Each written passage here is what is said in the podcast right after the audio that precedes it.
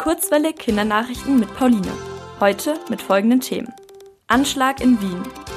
Maskenpflicht im Unterricht. Und verschollene Chamäleonart wiederentdeckt. Wien. Vergangenen Montagabend hat ein Mann in der Wiener Innenstadt einen islamistischen Anschlag verübt. Der Attentäter hatte mehrere Waffen bei sich und schoss auf Passanten. Dabei tötete er vier Menschen und verletzte mehrere Personen schwer.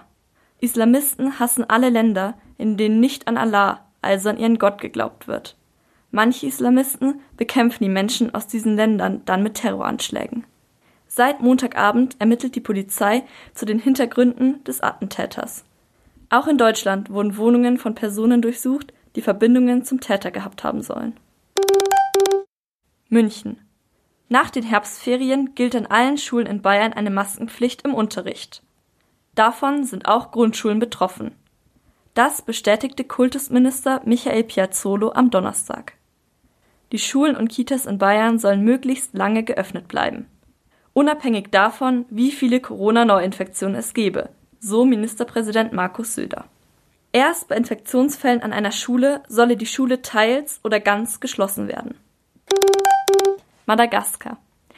Ein Münchner Forscherteam hat bei einer Expedition auf Madagaskar Exemplare des Völzkopf-Chamäleons wiederentdeckt. Diese Chamäleonart galt eigentlich seit 100 Jahren als ausgestorben.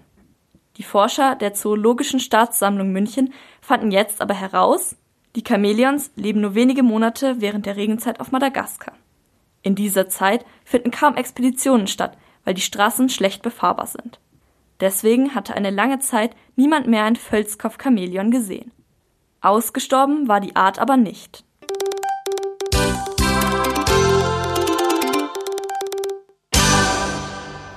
Die gute Nachricht. Die Demokratin Sarah McBride wurde als erste offenlebende transsexuelle Person in den US-Senat gewählt. Der Senat spielt im politischen System der USA eine wichtige Rolle bei der Gesetzgebung. Die Politikerin McBride setzte sich bereits viel für die Rechte von Lesben, Schwulen, Bisexuellen und Transgender-Personen ein. Das Wetter. In den kommenden Tagen kann es sehr kalt werden. Die Temperaturen sinken bis auf etwa 4 Grad tagsüber und 1 Grad nachts. Es bleibt bewölkt und sonnig. Außerdem kann es zu Nebel kommen.